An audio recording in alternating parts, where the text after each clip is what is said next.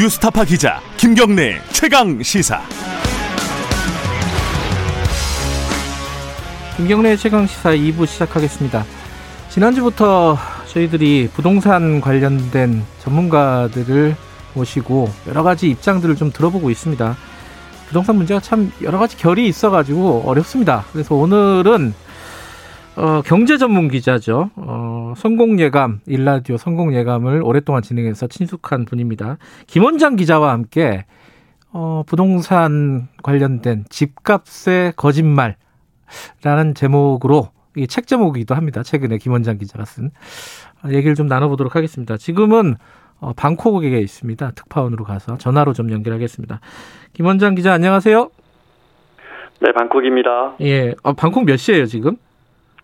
아, 6시 막 지났습니다. 아, 침 6시입니다. 잠은 깨셨나요? 네, 네. 예.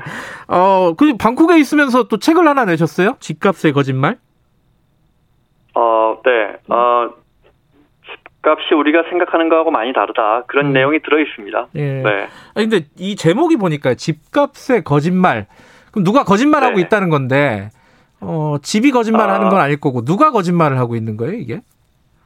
이게 이제 자산 가치라는 게 우리가 시간이 지나고 보면 몇 년 오르다가 몇 년 내리다가 또 오르다 내리다. 그런데 이제 음. 우리는 항상 그 시점에 잠겨 있으면은 그때는 항상 그게 대세라고 생각하잖아요. 내려갈 예. 때나 올라갈 때나 예. 흥분하고 주저하고 참여하고 그러면서 이제 결국 주저하다가 남들 하는 대로 베팅을 하죠. 예. 뭐가 바뀐 걸까 그때와 집값이. 음. 음. 누구는 뭐 유동성이 돈이 넘쳐서 그렇다는 누구는 아파트 공급이 줄어서라고 하는데 서울의 아파트는 뭐 지난 20여 년 동안 단 1년도 순감한 적이 한 해도 없고요. 음. 그래서 우리 우리 마음이 바뀐 것 아닌가 거기에 대한 이야기가 담겨 있습니다. 어, 네. 좀 어렵네요, 그거는. 마음이 바뀌었다. 집값이 바뀐 게 아니라 마음이 바뀌었다는 거예요? 네네네. 어, 잠시 후에 하나씩 설명드리겠습니다. 네. 알겠습니다. 이뭐 몇 가지 이제 어, 다 얘기를 다룰 수는 없을 것 같고 이 청취자분들이 네. 궁금한 부분들 몇 가지 좀 여쭤볼게요. 일단은 최근에 집값이 많이 오른 건 사실이잖아요. 네, 물론입니다. 예. 그런데 이게 어, 이거를 이제 어떻게 해결할까를 여러 가지 의견들이 나오는데 공급이 부족하니까 공급을 늘려야 된다. 그래서 뭐 아파트 네. 재건축 같은 거 규제 풀고 어, 서울에 좋은 아파트, 양질의 아파트, 사람들이 좋아하는 아파트 많이 공급하면은 이거 풀린다. 근데 정부가 이거 안 하고 있어서 지금 문제가 있는 거다. 이런 주장들이 어, 꽤 많이 나오고 있거든요, 사실. 그 어떻게 보십니까? 이게 여기에 대해서 어, 대부분은 틀린 주장이라고 김원장 기자가 책에 썼던데 어떤 내용이에요? 네, 네. 주택 공급이 어 1만큼 줄어서 10만큼 줄어서 100만큼 줄어서 그것이 집값이 어느 만큼 영향을 주는지는 수치로 증명할 수는 없죠. 예. 분명한 건 일부 원인이 됐겠죠. 서울 주택은 아시는 것처럼 매년 한 2만 가구, 많을 때는 4만 가구까지 순증합니다. 그래서 10년 음. 동안 몇 채나 늘었나 한 45만 채 정도 늘었습니다. 그 10년 음. 동안 서울의 인구는 아시다시피 늘어나지 않았습니다. 음. 가구 수만 늘어났습니다. 1인 가구가 느니까요. 예. 그러니까 이게 그렇게 설득력이 썩 높지는 않습니다. 예. 공급이 줄었단 말은 서울 아파트에 어느 물론 뭐 재건축 때문에 재개발 때문에 멸실이 되죠. 하지만 뭐 모든 재건축이나 재개발은 기본적으로 아파트를 더 짓습니다. 음. 박근혜 정부 때도 문재인 정부 때도 서울 아파트가 해마다 몇 채나 늘었나 보시면요. 그냥 복, 이거 복잡한 문제가 아닙니다. 그냥 적을 땐 2만 가구, 어쩔 땐 1만 8천 가구, 많을 때는 5만 가구가 늘어난 적도 있습니다. 그러면 네. 그만 가구, 2만 가구 때문에 그 차이 때문에 집값이 급등했다. 음. 그 말이 사실이라면 지금 서울에 부랴부랴 서울에 1만 채만 더 지으면 이게 지금 이렇게 된 지 지금 벌써 5년이 돼 가는데 예. 집값이 예. 올라왔는데 그러면 이 집값이 다시 떨어질까요? 제 생각에는 시중 유동성이나 어 주택의 공급 문제 등 여러 원인이 뭐 있겠지만 예.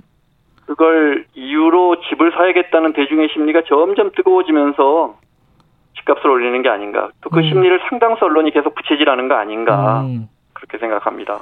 심리가 더 중요하다고 보는 건가요? 김현장 기자는. 네, 네, 그렇습니다. 어. 네. 근데 저희들이 이게 부동산 관련해서 연속 인터뷰를 하고 있는데 어, 경제 전문가죠. 국민의힘 윤희숙 의원 같은 경우에는 공급 네. 문제를 얘기하면서 이 예컨대 KBS 앞에 있는 여의도 국회의사당에다가 좋은 아파트를 지면은 그런 식으로 네. 강남 같은 양질의 어, 주택 단지들이 여러 군데 생길 거라는 기대가 생긴다면 어, 부동산 잡을 수 있다. 가격 잡을 수 있다. 네. 이런 식의 주장을 했단 말이에요. 이런 주장에 대해서는 어떻게 보세요? 어, 일단 세종시 이전은 정말 아주 근본적인 땜질식이 아니고 근본적인 부동산 대책이고요. 네. 네. 어, 우리만큼 사는 나라 중에 메트로폴리탄이 하나밖에 없는 모든 대기업이 정말 모든 대기업의 본사가 한 도시에 몰려 있는 나라가 전 세계에 어디 있습니까? 음. 여의도에 아파트 10만 원 짓는다는 건 단기적으로는 단기적으로는 좋을 것 같습니다. 단기적으로? 네. 음, 그럼 장기적으로는 큰 대세에 영향을 안 준다는 말씀이신가요?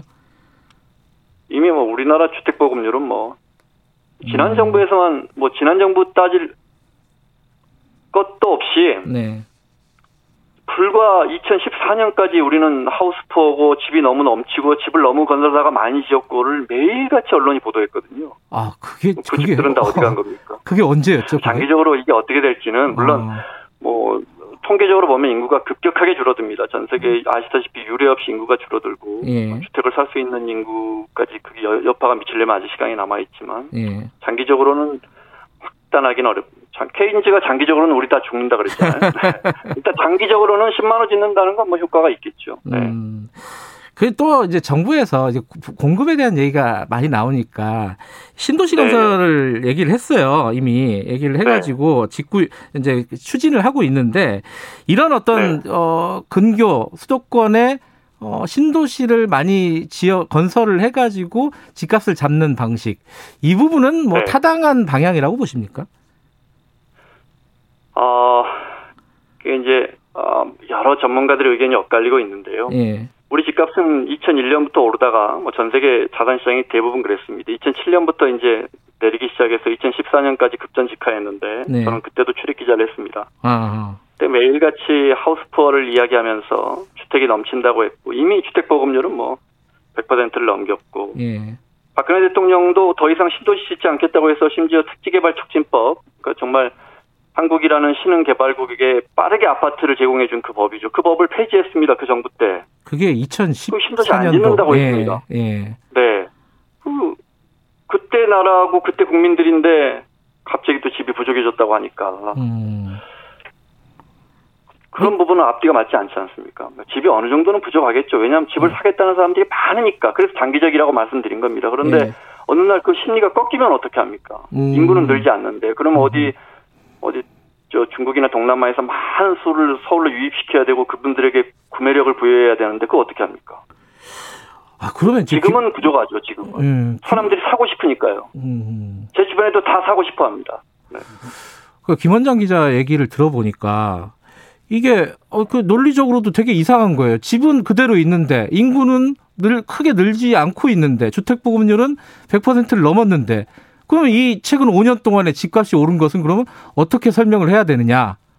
어, 그럼 뭐, 그 뭡니까? 보급률에 대해서 네. 어, 보수 언론 예를 들어 어, 올해 에, 재건축이 심해 재, 규, 규제가 심해지면서 규제가 시작하기 전에 부랴부랴 착, 저, 착공에 들어가면서 주택 멸실량이 많아서 주택 멸실량이 많아서 사람들이 전세로 빠지고 예. 어, 조합원들이 그래서 예. 서울의 주택 공급이 일시적으로 부족해지면서 집값이 올랐다. 예. 2년 전에 그런 논리를 펼쳤습니다. 예. 어? 예. 그러면 그 집들은 2년이나 3년 후면 다 입주할 거 아닙니까? 입주하면 공급량은 무조건 늘어납니다. 최소 재건축이면 120에서 130, 뭐 재개발이면 200% 이상 늘어납니다. 예. 그럼 그 집이 늘어났으면 그때는 늘어났다고 설명을 해줘야 되는데 그런 설명은 없습니다. 음. 그러면 이거 핵심 원인은 계속 아까 다시 한번 여쭤보지만은 심리라는 겁니까? 네. 이거. 아. 아, 물론 가장 큰 이유는 유동성에 있을 겁니다. 모든 예. 시장 경제의 가격 결정은 뭐 공급과 수요가 결정을 하죠. 돈의 음. 양, 돈의 양이 금리도 결정하고요. 예. 물리적으로는 그게 가장 큰 이유라고 저는 생각을 합니다. 예. 그런데 예.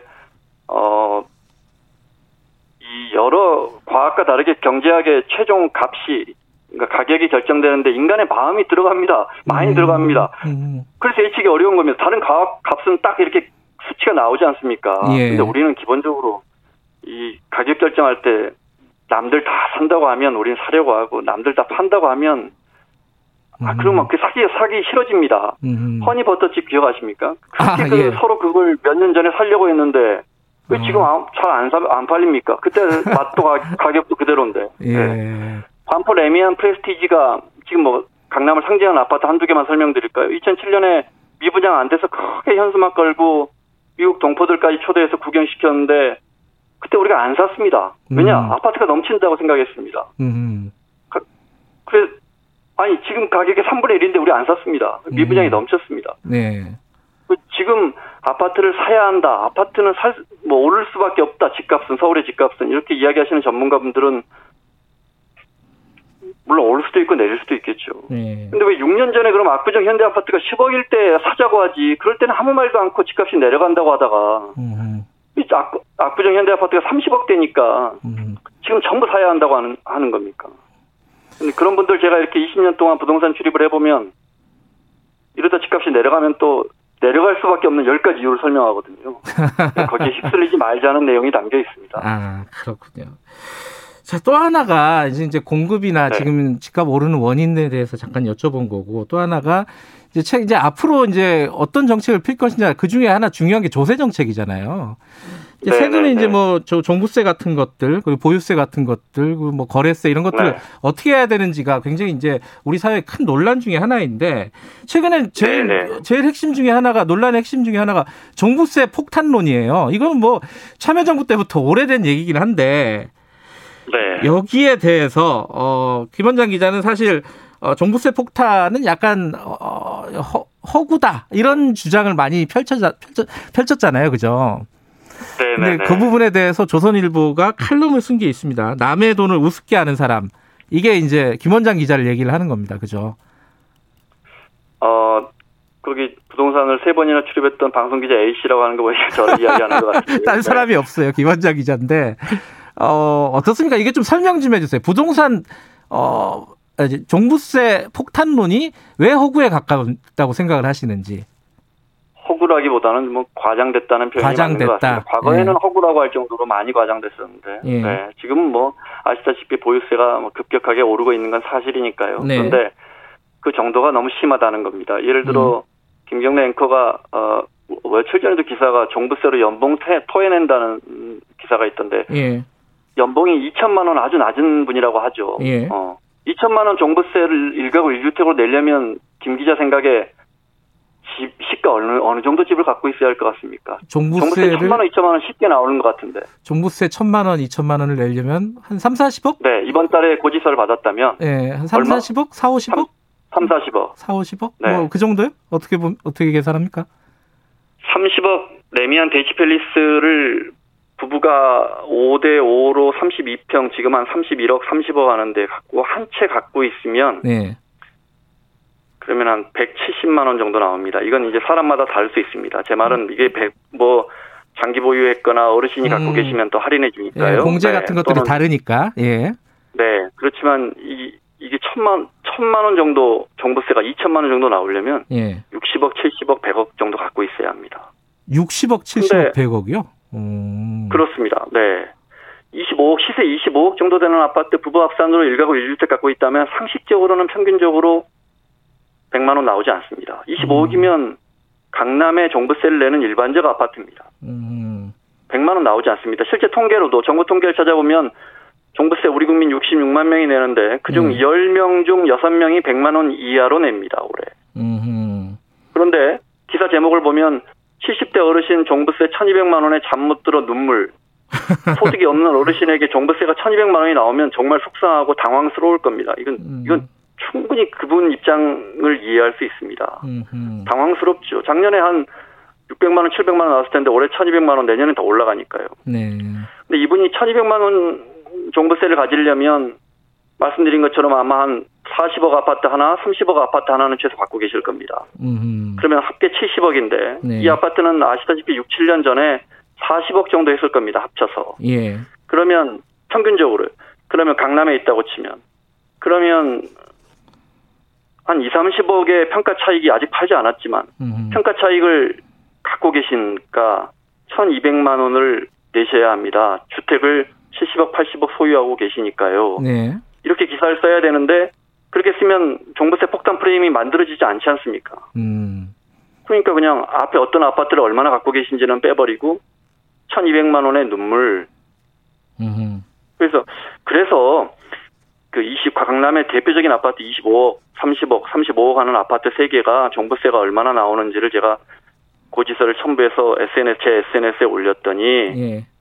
그랬더니 이제 언론에서 하는 거랑 너무 차이가 나니까, 예. 그래서 좀 이게 뭐 논란이 되고, 어, 언론들이 기사화하고 몇몇 의원님들이 퍼가고 그래서 일이 커지고 있네요. 네. 근데 이게 그런 반론이 당장 나오잖아요. 아니 강남 사는 게 죄냐? 집값 올린 게 누구냐? 네. 이사 가란 얘기냐? 네. 너무 가혹한 거 아니냐? 뭐 이런 반론에 대해서는 어떻게 보세요? 그러니까 제가 종부세를 1,200만 원 내보지 않아서 네. 그렇지만 어, 우리 보유세가 김 기자 아시는 것처럼 급격하게 오르고 있는 건 맞습니다. 그런데 네. 집값이 정말 특히 우리 국민의 3.1%가 사는 강남 3구의 집값이 정말 많이 오르지 않았습니까? 네. 네. 그래서 정부가 대책을 내놨고 음. 그리고 그 오른 가격에 비하면 그리고 네. 선진국이 보유세를 부담하는 그 세율에 비하면 네. 어, 상당히 수긍할 만한 수준입니다. 음. 물론 그분들 입장에서 받아들일 수 없다고 주장하는 것 또한 역시 충분히 이해가 됩니다. 음. 그런데 그걸 설득 국민들에게 설명하는 언론이 네. 제대로 된 팩트로 설명하느냐 그렇게 음. 안 되니까 지난해보다 4배 올랐다. 네. 근데 어, 액수가 20만 원에서 80만 원 됐다는 이야기는 하지 않고 4배 올랐다고만 이야기를 하고 음흠. 4배가 평균적으로 오를 수가 없습니다. 지난해 종부세로 3천 3조 3조 3천억 걷었는데 올해 4조 2천억 걷어서 종부세 세액은 27% 올라가는데 네. 3배, 4배 올랐다는 기사는 너무 많거든요. 그래서 네. 좀 정확하게 국민들에게 설명하자라는 취지였습니다. 그거는 뭐 언론들에게 좀 반성을 해야 된다라는 생각이신 것 같고 사마나 파로님이 어, 현 정부 부동산 네. 정책에 대해서 꼭 물어봐 달라고 했어요. 이제 저희들이 이제 인터뷰 진행하면서 더불어민주당 진성준 의원하고도 했는데 그런 얘기를 했거든요. 네네.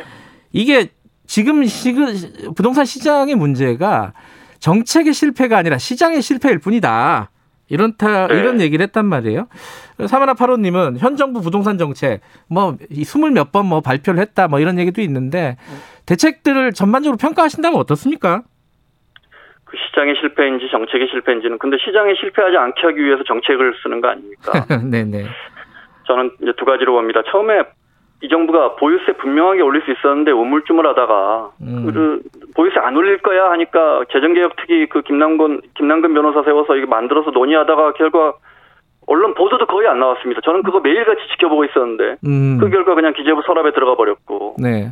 그리고 이제 땜질식 처방만 정말 이어지고 있는 게 아닌가. 그다음에 음. 두 번째로는 정책의 우선순위가 네. 임대주택 공급이나 최저 주거 기준 미달 가구 뭐 이런 서민 주거 안정에서 맞춰졌으면 음.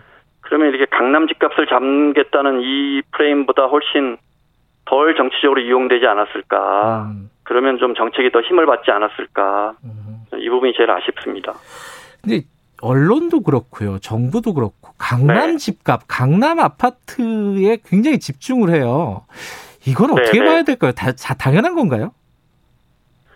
그 강남에 집을 구매할 수 있는 사람들의 구매력은 아시다시피 소득은 무섭게 오르고 있고 그걸 잡기가 쉽지가 않은데 정부 네. 생각에서는 특히 어 촛불로 탄생한 정부 입장에서는 공정하지 않다고 본 것이죠. 앉아서 음. 10억 아파트가 20억, 30억이 되는 건 공정하지 않다. 이걸 바로 잡아야겠다 생각한 취지는 알겠는데 네. 바이든 대통령이 맨하탄 집값이 또 50% 올랐으니까 이걸 세금을 더 걷어서 집 없는 사람을 도와줘야겠다 이랬으면 좋았을 텐데 이, 게 맨하탄 집값을 잡겠습니다 이러면 맨하탄 집값이 잡, 히겠습니까 이게? 음. 네. 아하. 그리고 언론도 말씀하셨지만 어느 언론이 미국의 언론이 맨하탄 집값을 올해 또 뭐 이스트 80 몇 번가의 주택이 어, 오늘 또 최고가를 경신해 뭐 372억이 됐습니다. 이렇게 쓰는 미국 신문이 어디 있습니까? 한국 언론만 그렇죠. 네. 그들만의 리그입니다. 그런데 매일같이 써서 우리 국민들을 속상하게 하죠. 음. 상실감을 갖게 하고. 음. 네. 그런 생각도 가끔 저도 들더라고요. 제, 내가 왜 그 강남의 그 아파트 하나하나의 집값을 이렇게 세세히 알고 있어야 되나라는 생각도 들고요. 자, 마지막으로요. 네. 지금 뭐 20대, 30대 영끌한다, 아파트 산다고 이런 얘기도 나오고 있고 고민하신 분들 많을 거예요. 지금 들어가야 되나? 지금 어, 아파트 사야 되나? 네. 조그만한 거라도 근교에 하나 사야 되나? 고민하신 분들에게 한 말씀 해주시고 마무리하죠. 네. 집이라는 게 이게 운동화나 이게 승용차하고 달라서 10% 올랐다가 20% 오르면 사람들이 더 살려고 하고요. 이게 50% 오르면 진짜 영끌까지 해서 살려고 합니다. 그런데 음. 집값이 반대로 10% 내렸다가 20% 30% 내리면 그때도 제가 출입 기자를 하고 있었는데 더 살 것 같죠? 안 삽니다. 어로 시장이 얼어버리는 아주 특이한 제화입니다. 음. 우리 마음이 그렇습니다. 그러니까 음.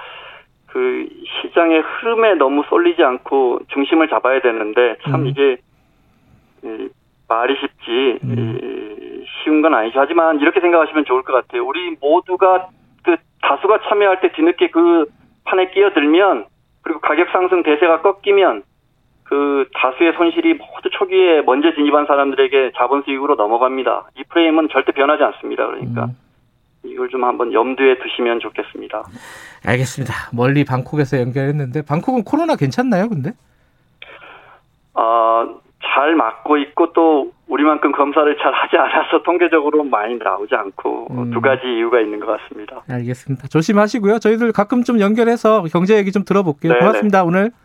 네, 고맙습니다. 방콕이었습니다. 예, KBS 김원장 방콕 특파원이었습니다.